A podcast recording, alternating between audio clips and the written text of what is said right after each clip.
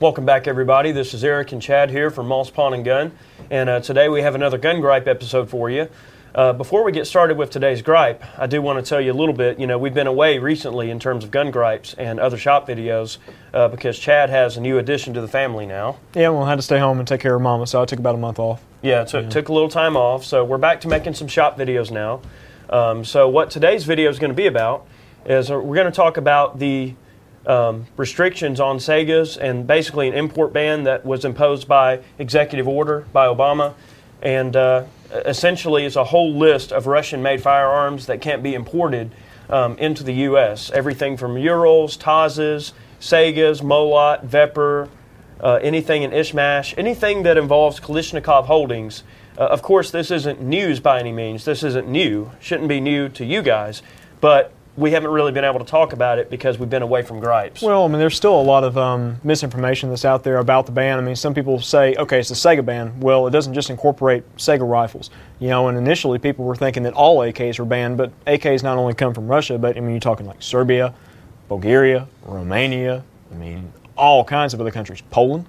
You know, some of the best ones are from Poland. Yeah, the Uh, Radoms. yeah, the Radoms are great. Excellent. But, you know, people don't realize that AKs come from many different countries. So, you know, there's a lot of, you know, miscommunication and just, uh, you know, misunderstanding about the whole subject a out lot of fear So- mongering too. well, yeah, and we're just trying to cover that, you know, and get people on the same page. So- Absolutely, absolutely. So, you know, like Chad said, there's a lot of other AK pattern guns that can be brought in from other places, uh, you know, obviously. Uh, but there's also domestically produced uh, AK variants. So, for instance, with um, Fostech, uh, I know you guys probably, you know, noticed that we followed the Origin 12 since pretty much its initial uh, prototype two years ago. So, yeah, um, the, the Origin 12 from Fostech is a really unique 12 gauge shotgun that hopefully will fill the niche for the Saiga 12 not being brought in anymore and some of the others. Also, know. the Vepr. I mean, the Vepr 12s are a really popular gun, too, that are no longer being brought in. I mean, what's out there on the shelves and on the private market is it at That's this pretty point. much it for, for now, unless it, things change. Oh yeah, but see, you know, Fostech a while back when they were, you know, taking over production of the Origin 12, they were selling receivers before, you know, like eh, before and during the kind of gun ban scare, you know, that was going on. But oh yeah, Yeah. but um, but anyways, they were selling receivers during the scare, and uh, basically, as long as you got into a receiver, if the guns were banned, you know, for some odd reason or whatever the case may have been, you would have had a grandfathered receiver, so they would still honor that receiver and build the gun out for you. Sure. But none of that ever came to pass, and they're actually nearing full production on those guns as we speak. Yeah, so as soon as one of those guns is ready, guys, we're going to get a full review out on the Origin 12. Uh, for instance, there's other companies out there, like for instance, Century has a completely U.S. produced AK pistol. This Mm-hmm. is their Century C39, and it's basically a milled receiver, completely U.S. produced Mm-hmm. AK pistol, and they also offer rifle configurations. Um, and things like that. I mean, this isn't supposed to be a commercial for Fostech or Century, but just to let you know, there are um, U.S. produced variants that are out there that are completely U.S. made. So don't worry. Just because there's this this convoluted and, and misunderstood executive order that surrounds the exportation of certain Russian products to include firearms doesn't necessarily mean that you're not going to be able to get your favorite AK pattern. Uh, they're certainly out there. You know, Arsenal out in Las Vegas, for instance, uh, they produce some beautiful AK-47s. Uh, you know, many of their guns are imported as parts kits and built by them, and then some of them are factory guns from Bulgaria that are reworked. It really just depends on, I I suppose, what type you get. But from my understanding, unless I'm incorrect, uh, most of their guns are either factory guns that they just work when they get there, or they build them off of Bulgarian parts they, kits. they bring a lot of parts kits in. I mean, like Right. places like, or well, you know, guys like, uh, uh, what's his name, Jim or Mike Fuller at Rifle Dynamics. I think they're also in Las Vegas. You know, they're one of the premier AK builders in the states, as well as uh, Mark Krebs. yeah, Mr. you know. Krebs, he does great work. And I mean, I've got one of the KV13s, and I mean, the the gun is a beautiful. You know, AK. I mean, beautifully made. Yeah, they are. Smooth as glass, and it's built on a Vepr. Now, Right. a lot of people think that, oh, well, you know, Mark Krebs is going out of business, or you know, Rifle Dynam- Dynamics is going out of business because they can't get the AKs in. That is very far from the truth.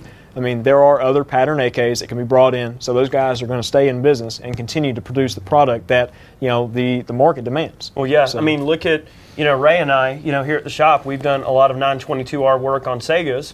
You know, everything from shotgun conversions, rifle conversions, and and yeah, it, it does affect business a little bit. We Yeah. do take a little bit of a hit because you know the the unobtainium factor of the S12 and many of the rifle variants, it does make it hard because now instead of a, a base gun selling for 500 bucks that anybody can just buy and then send it to us to convert, you know, some of these people are getting, you know, seven to eight to nine hundred dollars for an unconverted Saiga 12. Oh, I've seen them on Gunbroker for as much as like eleven hundred A bucks. grand, yeah. And, and I remember when you could buy Saiga 12 shotguns for $350 250 bucks. 250 bucks? 250 bucks you could buy S12s because nobody knew about them, nobody cared, and they just weren't anything special. You know, there weren't anybody really doing work on the guns at the time, and nobody was really doing any kind of performance work or gunsmithing work on them.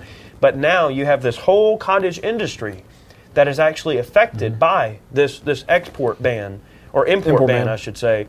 Um, and, and it sucks because you have this cottage industry, mom and pop companies that, you know, there might be a company that produces nothing but a, Parts. a, certain little mount or a safety lever or Well, like Carolina not- Shooter Supply. Yeah, you know, exactly. I mean, we, we get a lot of parts for the Saiga conversions from Carolina Shooters. I mean, right. And I'm sure their business has been adversely affected. Well, I mean, they sell a lot of other material too, but I mean, Yeah. you know, still, I mean, the, the Saiga ban affects everybody. Well, there's You a know, couple so- of uh, good part suppliers that we've worked with over the years. Uh, one of them is Mississippi Auto Mm-hmm. Arms. They produce a lot of really cool stuff. I mean, everything from upturned Galil handles for AKs, just all kind of cool gadgets. And uh, of course, we've done um, you know work with MD Arms.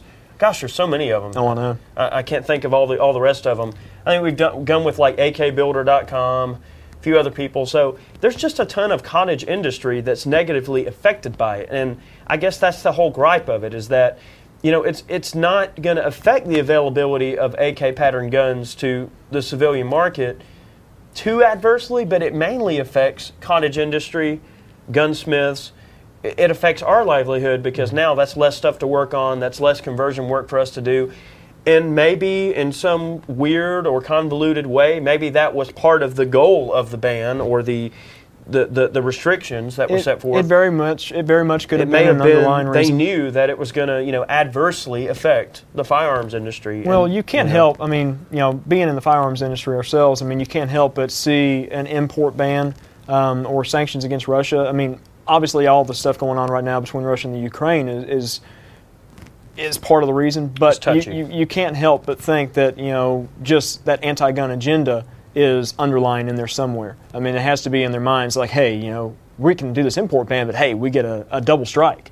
Right, right. know? It, it's But- almost like a chance to take a swing at Oh, us. yeah. And they know that they're going to get public support for it because of the political ramifications that surround that decision. Yeah, the foreign policy decision on it. But Exactly. um, what a lot of people don't realize is it's not just a ban on AK pattern guns. I mean, a lot of the guns that were imported through uh, Concern Kalashnikov, which is the conglomerate of you know companies such as TAWS, you know that's the Tula Ordnance Factory basically. Uh, you've got uh, Izhmash, you've got uh, what IZH or I- IHZ, uh, Molot. Right. But they produce. Oh yeah, they produce um, a lot of like target pistols and target rifles. Very cheap 22 bolt guns that came in, like the TAWS uh, Well, yeah, but, guns. but everything all the way from economy entry level bolt action rifles all the way up to the same guns that the Russians have been spanking our butts in the Olympics with for the last Oh, yeah. what six years, seven, or you know, Oh, yeah. the last two or three times we've been against them. all of those guns are, are banned from import as well, and they're just simple bolt guns, you know, for the most Right. part, or small semi-automatic uh, target pistols, you know, and people don't even think about those. I mean, those are just kind of brushed off to the side. It's oh, Right. AKs only, but no, I mean, it encompasses a wider range of yeah, I firearms mean, than people think. those upper end Tazas, like the ones with the Oh, toggle beautiful. action, those guns have hammer forged barrels, very, very high quality cold hammer forged barrels. Mm-hmm. Uh, very unique operating system. If you ever watch the guys that shoot in the Olympics, you know it's just a basically like a Luger toggle, but without a spring. You just flick a wrist. What's that? Uh, what's that really gun quick. that POF is producing? Is it POF is producing that uh, 1022 with that kind of toggle action? It's based around that sort of design. I think so. So- Don't quote me on that, but, But- yeah, there, there's a couple of things that have been worked out. there. PWS. Yeah, PW. Uh, yeah, cool. But it's just unfortunate, guys, and I guess that's the whole thing about the gripe here is that, you know, it's just. I mean, I can understand, I suppose, from a standpoint of why they would want to impose those type of restrictions uh, against Russia. I know that they turned around and they said, "Oh, well, we don't want any more of your fatty McDonald food." So, like now, they're not accepting exports from us of like McDonald's of all things I don't remember if it was just McDonald's. It was food products, but I don't remember certain the details food of it. products and, and things that they've been getting from us. I think like cigarettes and all kind of Certain goods and commodities. that sort of Yeah, I mean, but you know, I, I, guess the whole thing is, I just want to see people get along, and I, I know it's kind of hard to expect people to just be mature, and I don't know. It, it, just seems like the people that run these countries, they they're not wired like me, me and you are.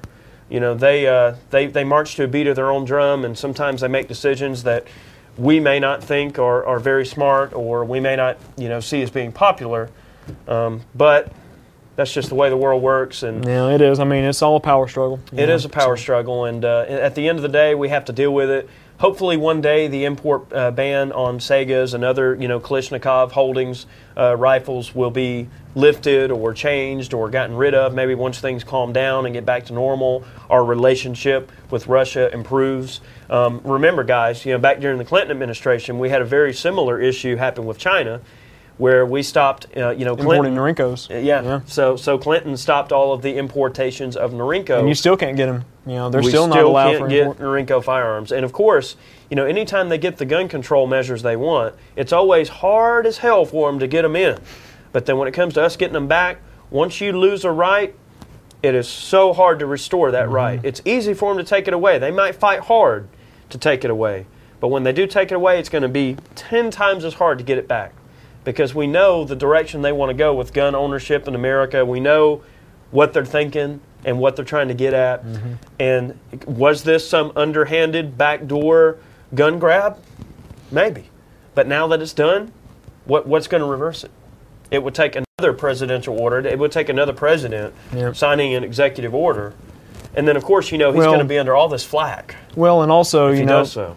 based on the the reasoning behind the executive order itself. I mean, basically all the conflict between Russia and Ukraine would have to cease, and there would have to be a treaty signed, or, or whatever the case may be. You know, peace would have to be, you know, Declared. laid out in the region, sure. and then maybe down the road we could see about getting the uh, the ban lifted.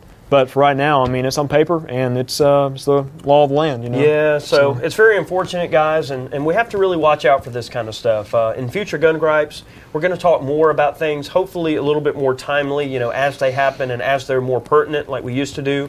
Uh, you know, we just had a delay in getting back to gun gripes because of some things we had going on with the family and everything. But uh, I certainly want to thank you guys for watching the video. Hopefully, this gave you some food for thought. Uh, if you didn't know about it, maybe now you do. If you did know about it, maybe you learned a little bit more about the treaty and what's entailed in it, what, what's involved in it that you knew before. Uh, but we certainly appreciate the support. Uh, we've been getting a heck of a lot of phone calls, emails, comments from you guys, and they're all positive for the most part. And uh, I want to really thank you for your time watching today. We will be back with more gun gripes, and uh, we'll catch you next time. Take it easy.